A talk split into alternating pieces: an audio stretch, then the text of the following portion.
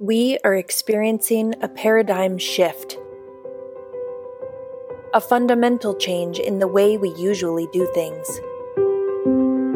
We are intentionally choosing to see the silver lining. Opportunity arises. We can shine a light on the things that weren't working well, on those things that weren't really working at all. We can regroup, reevaluate, and re engineer. It's time to explore new patterns and paradigms, those that inspire us to rise above the chaos and explore how the conditions of today can take us to a better tomorrow. Patterns and Paradigms, the Pattern Podcast from Hudson Valley Pattern for Progress.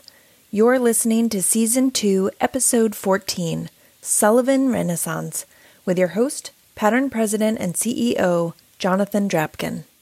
Hi, everyone, and welcome to Patterns and Paradigms. We hope that you're all caught up and had a chance to listen to our discussion with Freddie Garcia about a project he is doing with the support of Pattern to create a pipeline from the community to the boardroom for people of color. And last week was a summary episode of where we have gone with the podcast and where we want to go. Please remember to subscribe to our podcast wherever you find your favorite and take a moment to share an episode with a friend. This week's bubble or trend. So, toward the beginning of COVID, economists, which I play one on TV, looked for a simple way to explain the potential pathway of a lockdown on the economy economists tried to make it simple by using a letter to describe the shape of the new post pandemic recovery. So, for instance, the worst case was referred to as an L shaped recovery. Think about the letter L.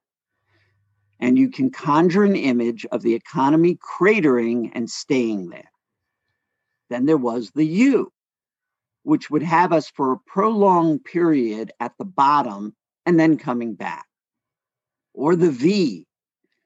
We went all the way down, but then immediately bounced right back. That didn't quite happen. There was the W, which kind of explained what happened when the surge in deaths and virus occurred in the holidays, Thanksgiving through Christmas, and the economy was going up and down, kind of like a W. But the winner is the K shaped recovery by K, it is meant for one part of the economy to have come back. So think of the letter K, one part of it extends moving in an upward trajectory, but the other part of the K has it going downward. And that's what's really happening. For some, there has been an incredible recovery, and they've actually done even better. You know, many people are not not the majority of people. There are investors in the stock market, for instance, that have done quite well throughout the pandemic. However, there is, and I'm going to say the majority of people who didn't have equal access to the internet or saw jobs disappear. For them, it is the lower part of the K that is occurring. That is why under the Biden administration, there is an effort to create first the $1.9 trillion recovery, and now the debate over the $3 trillion stimulus bill, um, in part to address that part of the K that is finding it so hard to come back from this. Um, there'll be more on that $3 trillion uh, recovery bill as the podcast continues. Now, one thing I want to point out is that for many, they think of this as the black and brown community was the hardest hit. The truth is that it is also poor white members of the economy that have also struggled. And that if you can break down the barriers between the different communities, you'll understand that there is a um, relationship between just do you have enough money or don't you? Do you have a job? Do you have a place to live? And, you know, if do you have access to health care and it transcends black, brown, white, that's what the K shaped recovery looks like. Now, is it a bubble or a trend? And that depends in part on the recovery bills coming out of Washington. But building back better means also including equity, and that is equity for Black, Brown, and poor white people. So that's this week's bubbler trend. More on that later. I'm here with my partner at Pattern, Joe Czajka. Joe, what do you think we should talk about this week? Well, you know, I've been giving a lot of thought about main streets. Main streets, okay. So, main streets act as the spine of a community. And I look at them as being the, the lifeblood for activities and events, social gatherings. And they, they pose a, a position of creativity for young entrepreneurs and, and visitors for that matter. Main streets have festivals, they have street fairs, farmers markets, and parades. Whether your main street is one block or one mile, a main street defines your community in many ways, and it tells a story of the past and it tells a story of the present. And it also ha- you have to look at it like what's the future going to be? So many of our older industrial cities, often referred to as legacy cities, have revitalized parts of their main street. Middletown, great example, right here in Orange County. They were the first downtown revitalization initiative winner in the Hudson Valley, which was five years ago now. Along with a $10 million grant from the state, the city invested in new infrastructure, new facades, parks, and the rail trail commons. So somebody might ask what the rail trail commons is. So go ahead, ask me, what is the rail trail commons? Hey, Joe, I was thinking, what is the rail trail commons? Funny you should ask. It was an adaptive reuse of an old five and dime store called Woolworths. And they turned it into commercial spaces with a rail trail going right through the center of it. It's now a, the home of a bakery, a chocolatier, and a restaurant. And I think, JD, you know a little bit about that chocolatier. I sure do. It's one of my favorite stops. Um, they are, uh, to have them this close is dangerous for me um, because of the quality of their chocolate. Um, they are, Rachel does a phenomenal job there. And a- um, I do encourage anyone who's listening, a shameless plug for them, uh, to go take a visit. It's a great little spot. Other great examples of thriving main streets include Beacon and Hudson. You know, the, the pandemic hit Main Street businesses very hard, though. Main streets that were thriving pre pandemic have bounced back fairly well, while main streets that were struggling will have a longer road to recovery. But in looking forward post pandemic, I would ask the communities that that really to describe what their story is. What do you want your main street to be? Um, and your main street really needs to tell that story. So, I, as I like to say, perception is reality for many visitors. So, if your main street is doing well, there's a far better chance the overall health of your community will be doing well and your community will thrive.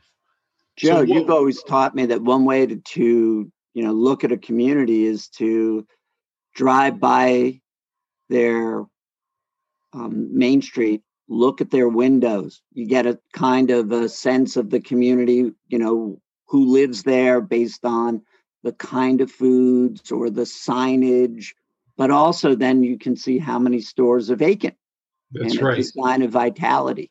That's right. And in, in some communities where there is a high vacancy, unfortunately, what they'll do is they'll pretty up their vacant buildings. And, you know, so you don't have to have a main street that has a has, you know, old old stuff hanging out on on the glass, you know, old signs and things just kind of wrecked inside. You want to pretty it up, put some put some flowers out, put some colorful things out.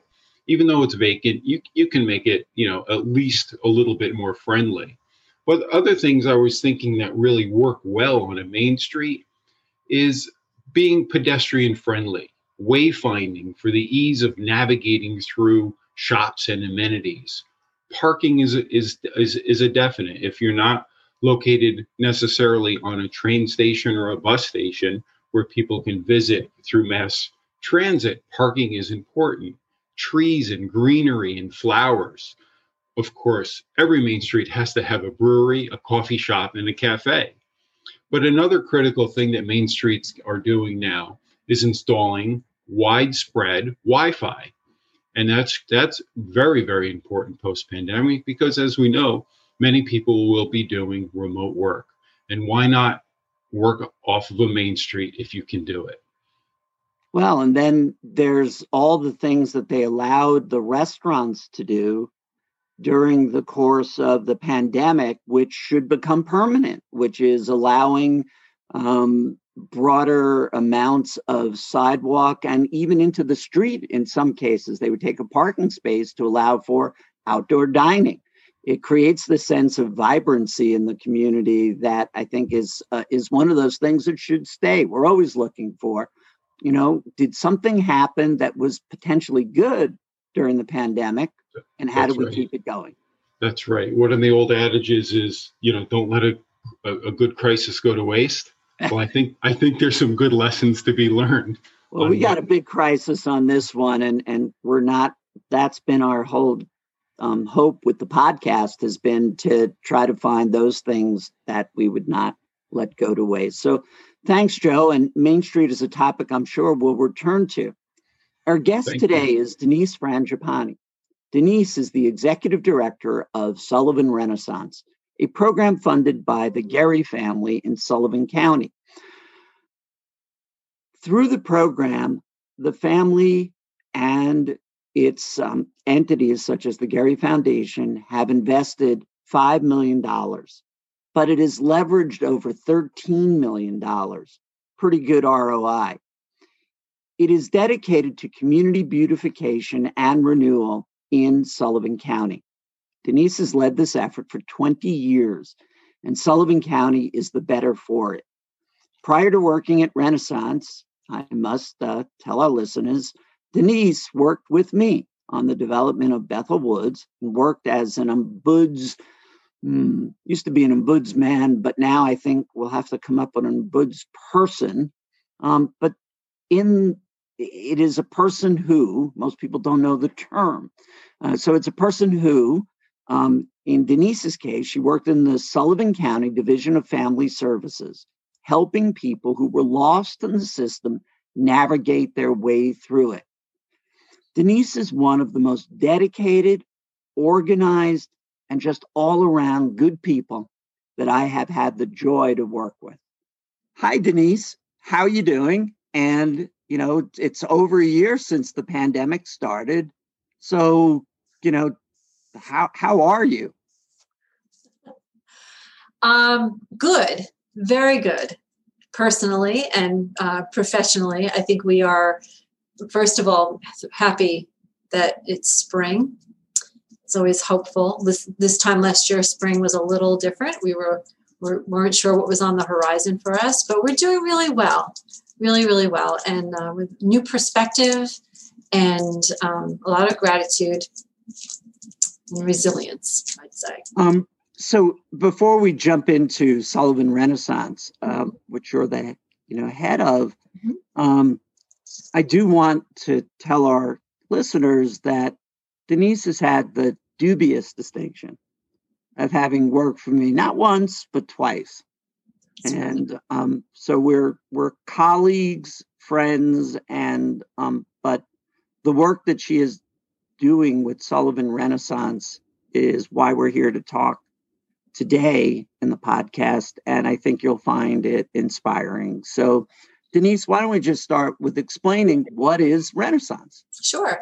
Well, first, I am here because of you, Jonathan, because when you accepted the position with the Gerry Foundation way back before the development of Bethel Woods, um, you invited me to join you here. uh, we worked together at the county, and then you invited me to join you here. So thank you, because 20 plus years later, here I am. Um, that might seem illogical in some ways to stay in one place for so long, but I think the beauty of wh- where where I, I, am and where we were is there's so much here that is developing and has evolved. We were part of a, a, development team to build something. And even after it was built, that being Bethel Woods, and right at that time, right around that exact time, we were challenged with this concept of what became Sullivan Renaissance, which which I'll talk about in a moment. But the beauty of being able to say 20 years is so much has evolved. It's not this, we were not doing the same thing for 20 years. This program and this initiative has been an evolution and always changing and adapting. And I know we'll talk about the pandemic, but certainly, uh, and especially during the pandemic, we were, as with many people, challenged with how to make how to remain relevant during a time when so much was questionable. But um, but yeah, so Sullivan Renaissance is a community, a beautification and community development initiative that is primarily funded by the Gerry Foundation in Sullivan County. Our focus is in Sullivan County. Uh, we began with a mission to enhance the appearance of Sullivan County while building a sense of pride and community spirit. And as you know, Jonathan, but for your listeners, um, that came uh, after a, a bit of a grassroots movement to try to clean up the county. Sullivan County, um, having our history in tourism and agriculture, uh, we, we were hit pretty hard several times over the decades as those industries changed. And uh, we saw people leaving this community and leaving behind um, buildings, empty buildings, empty businesses. When the hotels all closed, you know, we have that history, that very rich history of the large hotels, the Borscht Belt, the you know the Catskills, and um, when that changed, uh, it, it, left a void in the community, a void that became um, really visually obvious with uh, the way that the, the county looked.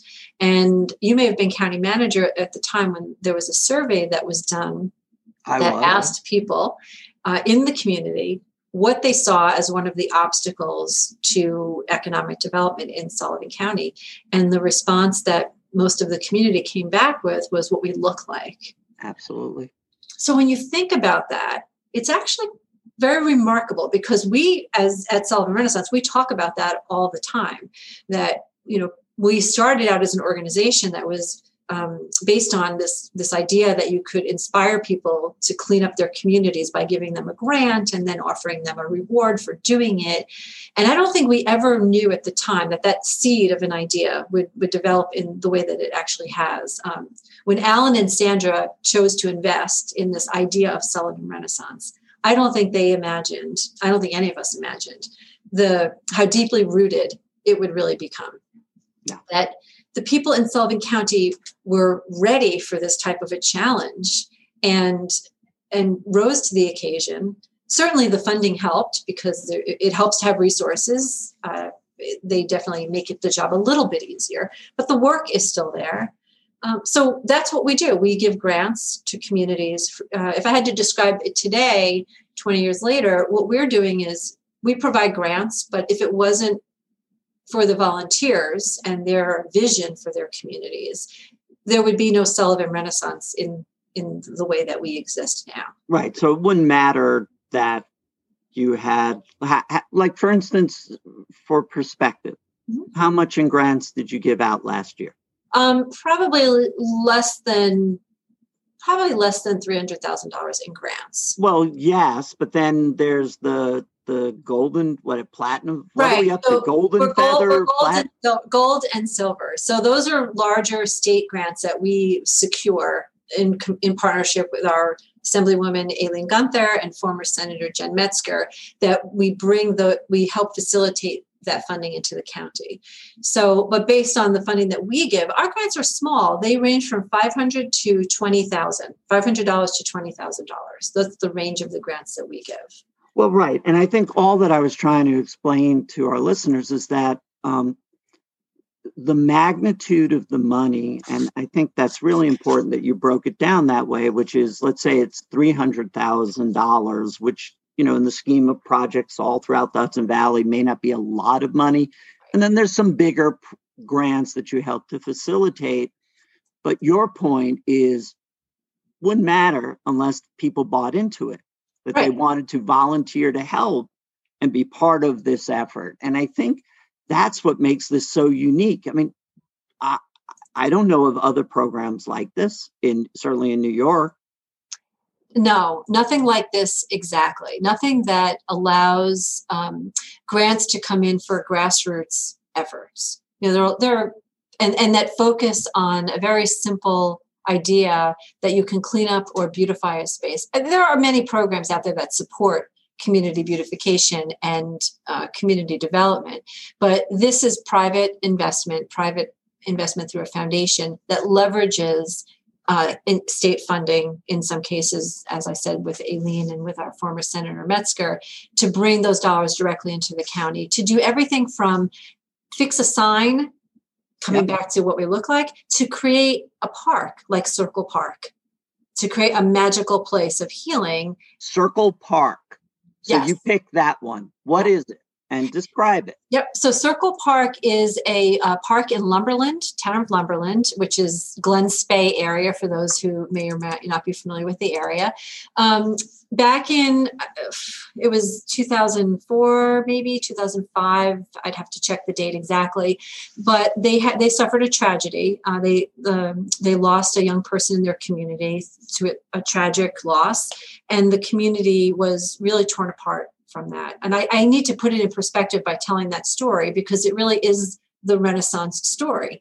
So there it was their story. And that's what i love so much about the work that we do is that we allow we support communities in their what's their story so in lumberland it was the loss of boo bisland a young girl and the community was uh, you know suffering that tragedy and they came to us during one of our grant processes and and to apply for a grant to help them create Circle Park. And Circle Park um, basically is a, um, a space in Lumberland that was uh, donated by the town for the purpose of creating a park. At the time, it was wooded and it was vacant, no buildings were on it. And now, if you go there, there is bocce ball, miniature golf, basketball, a hiking trail, all types of playground equipment. Um, there, it's very whimsical. Um, and at the center of the park, in this not not exactly center, but it, it, sort of serves as a cornerstone to the park. There is this beautiful bench that's dedicated to Boo Bisland, who passed away, and it just sort of captures the essence of what it means to be a child and to really enjoy this amazing place that people come from all over the county. And the interesting thing about Circle Park that is really uh, characteristic of several other Renaissance projects is as you start building these things and you have a vision, and now all of this um, experience that you have had is going into this project, this common purpose. So, regardless of you know who you voted for, how you feel about politics, what where you stand on any position. These, this idea that you have a common purpose, it brings a community together. And then you get to stand back and see the results of what you did. And now you have this legacy. But Circle Park has developed in such a way that now they got to the point where they just, like, we can't add anything else. so now we want to activate the space, right? So you build a play, you build a space, and then you turn it into a place and then you activate it. So, how did they do that? They started doing Halloween events there and they did outdoor movies there and they did like the Santa Express there. And so now you've created a destination in the community. And now here we are, 2021. I have an eight year old child. I am lucky, lucky if I can drive past Circle Park without can we go to Circle Park? And it becomes like, we're going to Circle Park on Tuesday. All the kids are going there. And all that grew out of a tragedy, unfortunately. But but in addition to that, this idea from the community that they wanted to create this space. And oh, you know, it, it, it's funny. It, it, you know, since it's going to unfortunately unfortunate for you know our listeners in this uh, discussion, it's going to bring me back. You know, being able to look at you and then say, it kind of reminds me of you and I approaching Alan Gerry to say, hey, while you're thinking about what you're going to do on this space, can we have a farm market out there? right exactly you exactly. know so that we could have people come and and years later there's still a farm market but now there's this magnificent performing arts center which is a you know credit to alan and all the people that worked on it. Yep. um well let me l- let's talk about the pandemic and renaissance. So did you stop or did you have to rethink what you were going to do last year? Many organizations put things on hold. So what did you do? Um, so when the pandemic hit last year, we were right in the process of our grant cycle, grants coming in. And as you know, uh, the way our, our grant program works is the grants come in, they get reviewed, the grants are awarded, and then the, the communities are in a competition, a competition for a second round of grants, which are awarded based on how well they did the first round. So I'm simplifying it, obviously, but there are judges that come and they tour the community and and they meet with the community, and that's in the core the beautification program. But we have healthy community initiatives, business assistance. We have about four major grant programs now that have different elements within them. So all of those programs were in the process of being reviewed and, getting ready for review.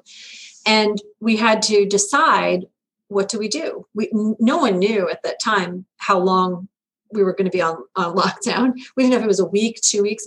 So we also had a conference scheduled for May. So the first thing we thought was because the conference being big, we thought, well, can we still do the conference? And we all said, you know, we're just going to put that aside. It's a lot of energy, it's a lot of work, and we have no idea if we're going to get to that point where people are going to want to be in a, at a conference together.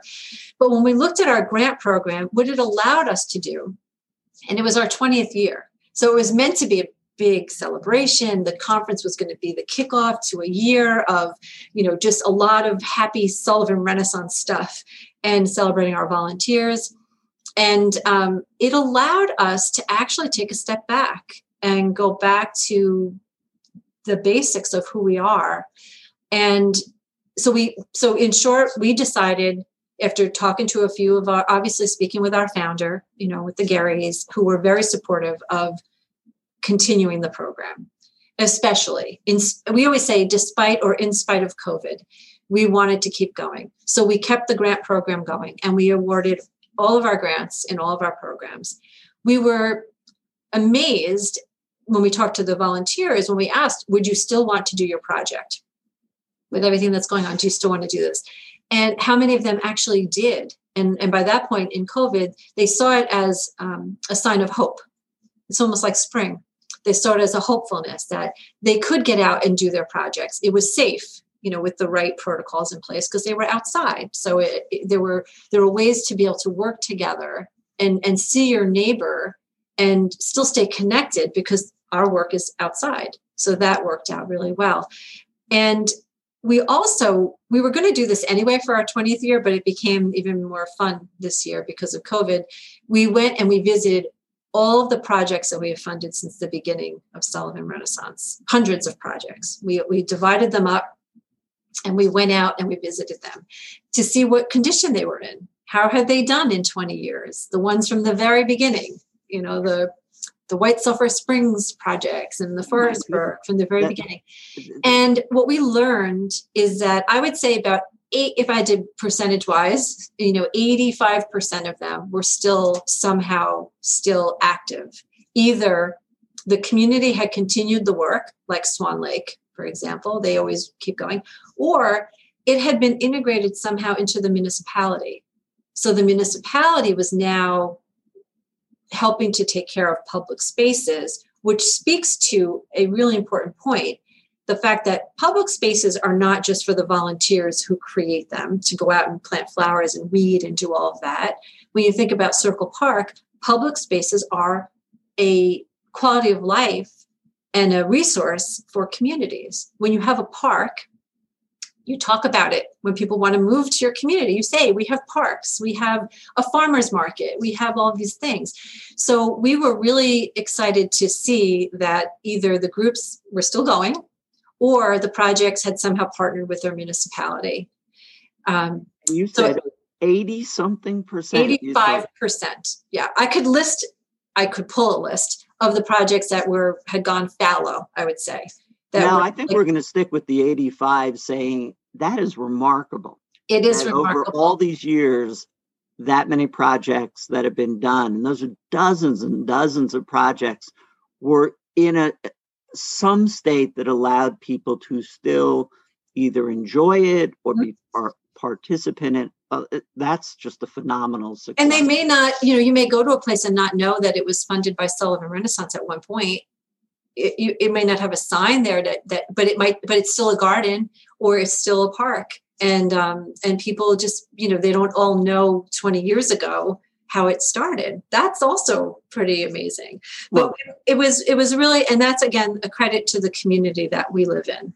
I don't want to say it's not like that in other places, but I'm particularly fond of where we live. So Well, you know, I think when I became county manager, someone said to me, you know, this whole effort of trying to clean up the county, they said, take a you know picture of what you see today because mm-hmm. you will not remember it the same way years later. So after years and years of people doing Renaissance projects, absolutely, it's a really good point. No one would know what it looked like 10 years ago, 15 years ago, whatever one, and yet um, they can enjoy the benefit of it. So yeah. let me ask you so now, all right, so you continued projects, people were able to work outside. Mhm. So that was in your favor. So Yes. what went into the thinking for this year? Now that everyone was on, you know, lockdown and, you know, did did COVID play a role in whatever projects or the program of work for 2021? Yes, absolutely. So, one of the things that we did not do last year because of COVID was the judging. So, we did not have the big judging weekend with the award ceremony and the judges sort of parading around, visiting the projects. And um, we found that that was okay.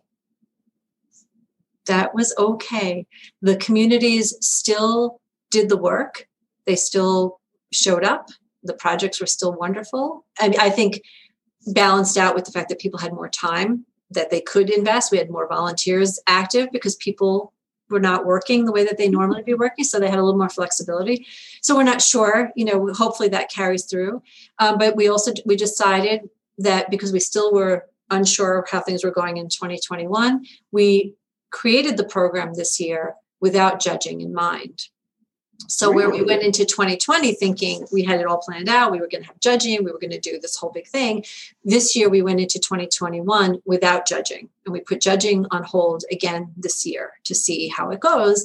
And now we're looking. Now, you know, anyone anyone from Sullivan County who might be listening, this is just in discussions to see how often is judging really necessary in the long term, and how often would it need to happen because we still have the engaged community. They're still able to realize their projects.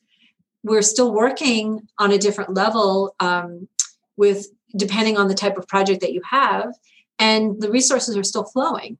So the judging has been put on hold again for this year. We don't know where we are. It will be in 2022 So it's a shame that didn't happen many, many years ago because I know that when I was a driver for the judges, uh-huh. everyone in Renaissance was always, Jonathan, would you please drive the route in advance because you're the one that always gets lost and doesn't know where. And that used to always bother everybody. But that's not an issue anymore. is a special skill yeah mm-hmm. So no judges. Okay, but but then how do but Wait. wait go ahead.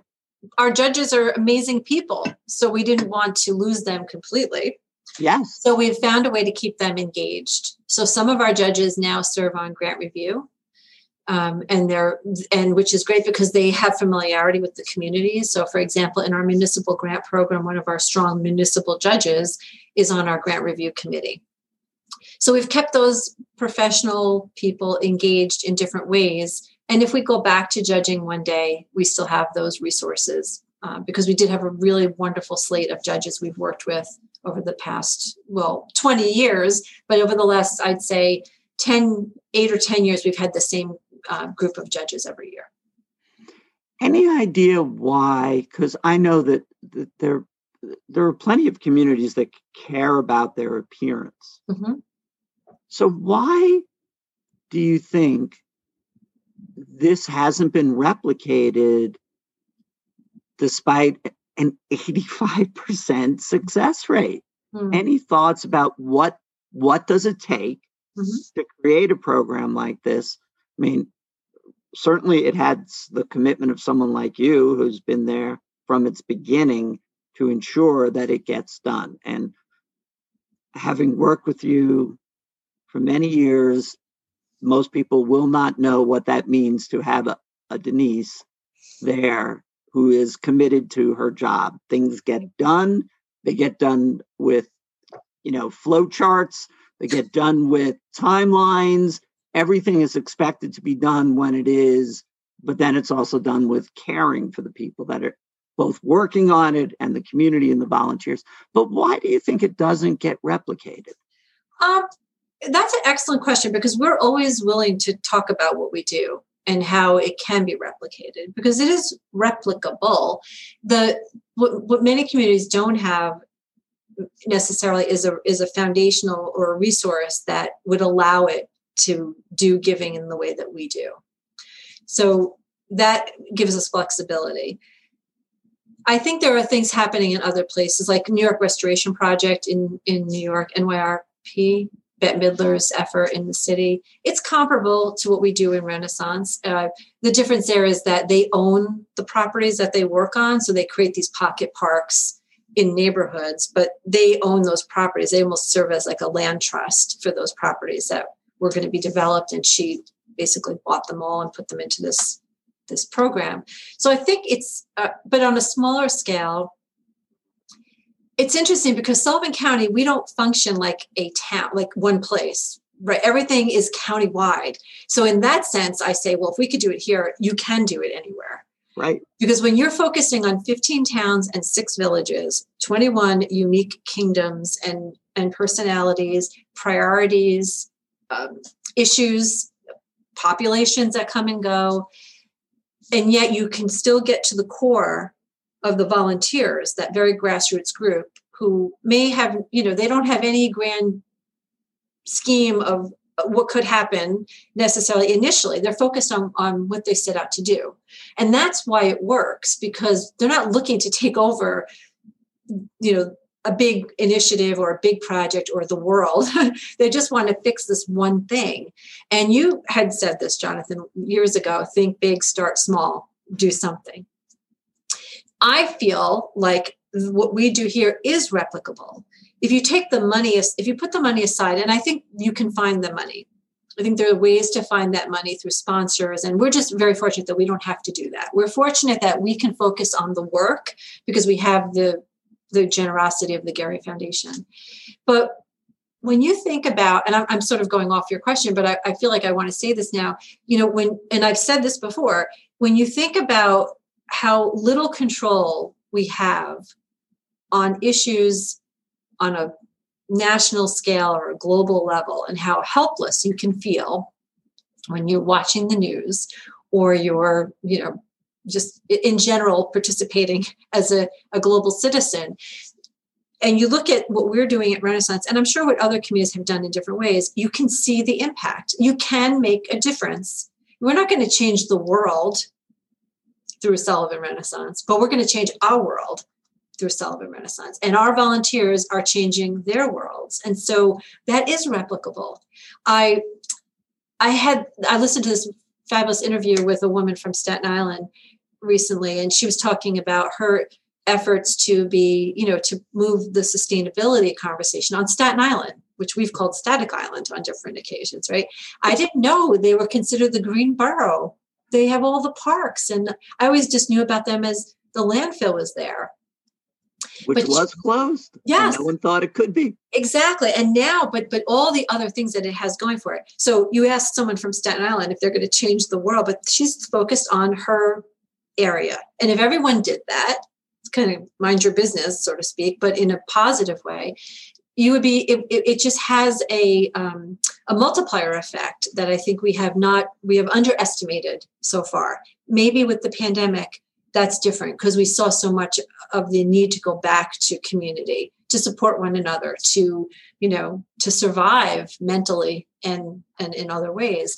So going back to is that replicable? Yeah i think it is rep- replicable when you when you think about the idea that you don't have to take it all on. You just you just focus on one area and you have a success and you show that success and then you build on that success and people then feel like it's possible. It's possible. And so i think that's the beauty of the, what we have the opportunity to do every day in our work.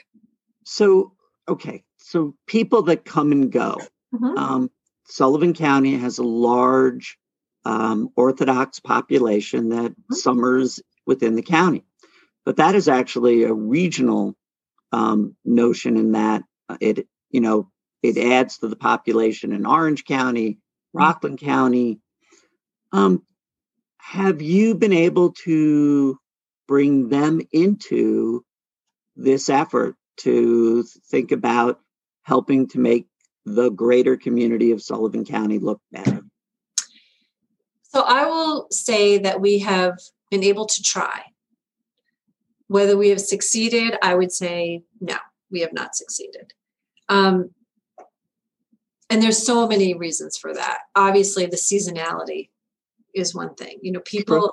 I grew up as I, I, was a bungalow kid. We came up to the country from the city, and then we finally moved up here. So many of the people that we know are living that life, especially now, right? In COVID, so many people are replanted here. So our seasonal neighbors, as we as we call one another, come here at a, at a very specific time and they leave at a very specific time. They're not really invested in the community. Mm-hmm. They're invested in, they are definitely hyper local in their space, right? So they're not invested in the community for the most part. Now we see that changing. We do see, you know, communities that are becoming more engaged, uh, I'm sorry, more, um, less than, more than the two months or the summer months. Communities right. are growing. Our efforts to engage our seasonal community was through a contest. Uh, give them a grant to clean up their property and in the same way that we worked with everyone else give you a grant to do a project and then you, there were judges and then you got a prize the difference and the reason that it didn't work was because we were basically and i'm going to be very candid so i hope this is okay with your listeners but we were basically giving them a grant to do something that they should have been doing anyway and that was just to keep their property clean for the most right. part and we were awarding we were rewarding good behavior that was really behavior that should have just been done as a good citizen. So it didn't stick. It wasn't sticky. And so we were giving these grants and we had great response. We had, you know, really nice projects. It was a lot of enthusiasm. And uh, and I think that in, in the moment, they were engaged. You know, the campers, the camp operators were engaged. But the way that they're set up, if they're the camps and the bungalow, you know, the they're um, they have help that cleans the property. They have right. staff who pick up the garbage when the kids throw the garbage off. So there wasn't anything that we were able to do to change the thinking. It was good in the moment. It was exciting, and we, we, we rewarded the good behavior. We rewarded with grants so they could do other projects, but it wasn't sticky. So we decided we weren't going to do that anymore uh, because it was actually taking away um, from this is me speaking now this is not my organization speaking but me as the as the director with the with the the view of the organization i felt that it was in some ways undermining our credibility in the rest of the community. And um, so we said we would shift gears. So where we are now is anyone can apply in our program. No one was ever excluded. We just sort of targeted communities with uh, special grants as a way of engaging them.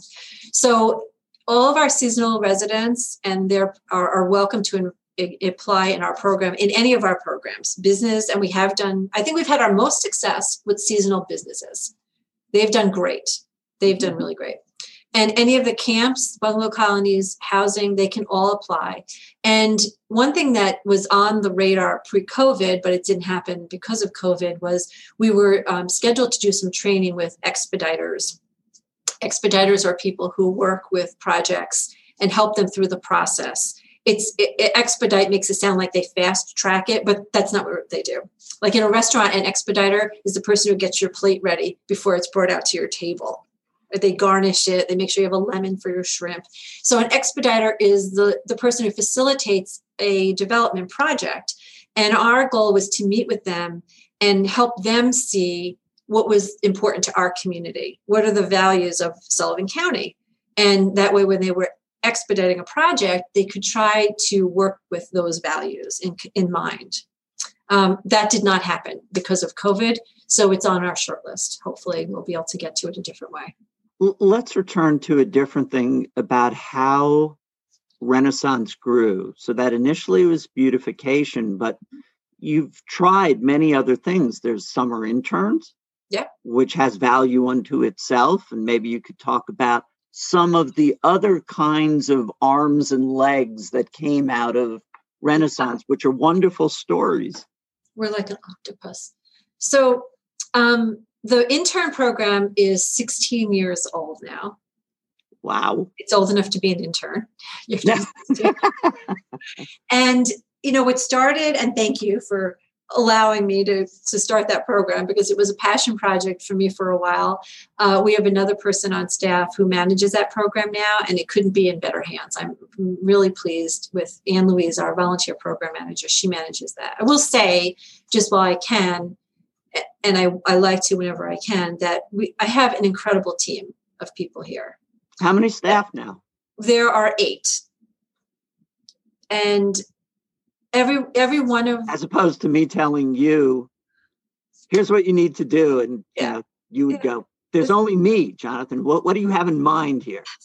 And, and, all talented in their own ways and come together as a team. And it's not always easy but just like we work in the community where everyone is different. We've figured out how to do that Denise, know? did it? Don't you also or have had people who specifically speak Spanish so mm-hmm. that you can communicate with certain communities? Is that still part of your? We uh, um, no longer have that person on staff. We no longer have that position. That was one thing that we we did peel back. Um, not the Spanish speaking piece, but we had a neighborhood revitalization program that was very much about being in the community one on one with people, and we just needed to pause that um, okay, but you still have someone who speaks Spanish. No, not anymore. No, okay. Unfortunately, we have uh, two people on our steering committee who speak Spanish that we can engage, um, but it's on our list to try to get back to that at some point. But we do not have someone on staff who speaks Spanish right now. Well, look, with a program this robust mm-hmm. that has been around for so many years, you obviously, I feel that same way about pattern. There are plenty of things that I try mm-hmm. they don't work. Yeah. You you try to hit a good, you know, in baseball when you're hitting 300, it's considered you're considered a superstar. Yeah. You know, for you to say 85% of your projects are still in relatively good shape is an incredible stat. The idea that you've tried and maybe it didn't work with the Orthodox community, that you've tried and recognized that with the growth in the Latino community, that it's necessary to have someone that speaks Spanish. So you'll return to it. You'll go back and you'll say, maybe there's another way we can do it. But it's mostly outreach because okay. we want to be inclusive. And the, and so the same way with the Orthodox and the seasonal community, it, it doesn't matter to us whether you live here three months a year or 12 months a year. We still want to work with you. So we tried a standalone program to do that, but it wasn't the right way. It, it, our our program is about being engaged in your community. It's about being part of the of the movement. We call it a movement. So the, these things that we try Logan is a pri- prior environmental activist. That's how i first met you. That's right. That is right. Still still. Still. But the, we found that the things that we try to do in silos don't work for us like we really need to not have barriers within our own program. So even uh, for outreach it's important to be able to speak to someone and talk about the work and and invite them in. You need to be able to talk the, whatever their language is whether they're speaking spanish or speaking teenager. You have to be able to speak it's true. Which is a language. You have to be relevant you have to make yourself relevant. You have to meet people where they are. And that's part of what we tried to do. And if we can't then we try to find a partner who can help us connect. So interns i i will send you a video that was created by a former intern turned program assistant last year we had her on staff and it, it I couldn't have done it better. All these years I've been talking and trying to talk about what the internship program does, how young people come to this job and they think, oh, this is a great summer job. I'm making above minimum wage. I'm making, you know, $5 more than whatever the number might be at the time. And I I can work, I'm working, but I can have a second job. All the the perks for doing it. At some point in the program, you see a change and it becomes like there's almost like an aha moment where they realize they are part of something bigger than themselves and they realize what they are doing. And I can't tell you how many times I've heard, I really can't tell you how many times I've heard a young person in the internship program say that up until that point, they all they wanted was to get out of Sullivan County. And now they might go, but they could see themselves coming back. Or, or, and I love this one the most, they might go, but they will be proud to say where they came from. So please send us the video. We'll add video. we'll add that as a link. It's amazing to hear it in their own words. Okay. All right. One one I'm looking at the time. One last question. Yeah. And that is so you're clearly a creative person.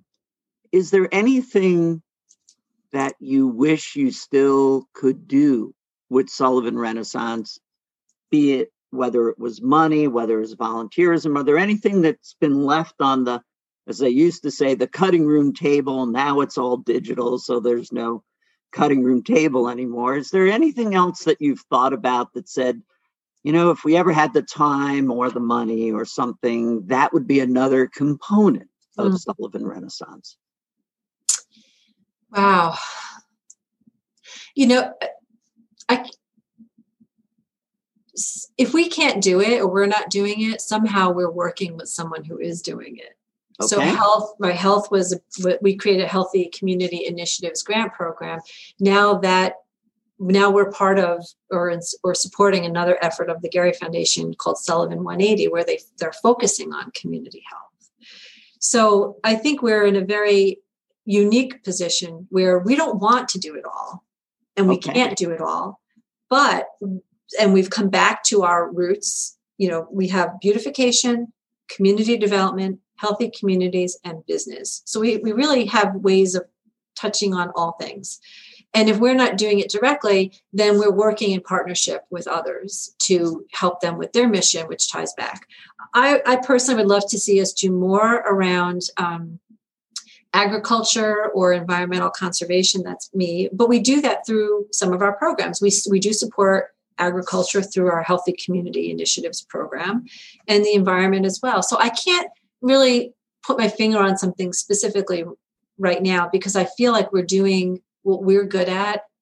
And if but that's not to say that if ideas come to us like this year we decided to move on litter again right? It was something that we had been involved with for a while and and then other people are doing it but litter is always going to be an issue. It's never going to go away. Lazy people litter and it's always going to happen. And so we can't of, ever the month of march is never a kind one when the snow disappears yes, and yes. people get to drive around the county and they go eh it's never gonna it's never gonna stop and so we just always have to be prepared to address it so we'll always be doing that but um, one of the programs that we launched three years ago our neighborhood revitalization program and we did a, uh, an initiative called rock the block where we chose a, a block and we worked with the neighbors to see if we could work on a defined space. I love that effort. And we didn't do it last year because of COVID. So I think we want to bring back neighborhood revitalization in some way where we can be out. Uh, last year, we did, um, we called it clean sweep. That was another benefit of COVID, I guess, is that some of us who get stuck in the office more, like myself, were able to be out in the community more. So we went as a group and we did um, rock, uh, not not rock, but clean sweep where we would go for a day and work with the community. I think we'd like to do more of that. But I can't think of anything yet. That, but we're open to we're always open to ideas. So if, if there's something that people think we might be able to help with, we're happy to to see if it works within our mission. We and we'll put your contact information as part yeah. of the video. So Denise, thank you. Unless you have a final word, I've learned that I never get the final word. No, I just want to say that going back to um, the idea of being replicable, I we love to talk about our work, and so if someone sees an opportunity that they could do something like what we do, we would be more than happy to sit down and brainstorm and help figure it out. Um, it's a good offer from a great program with a great leader. So thank you for your time today. Thank you. Thank you for tuning in to Patterns and Paradigms, the Pattern Podcast. For more information about this episode, visit our website, patternforprogress.org forward slash podcast.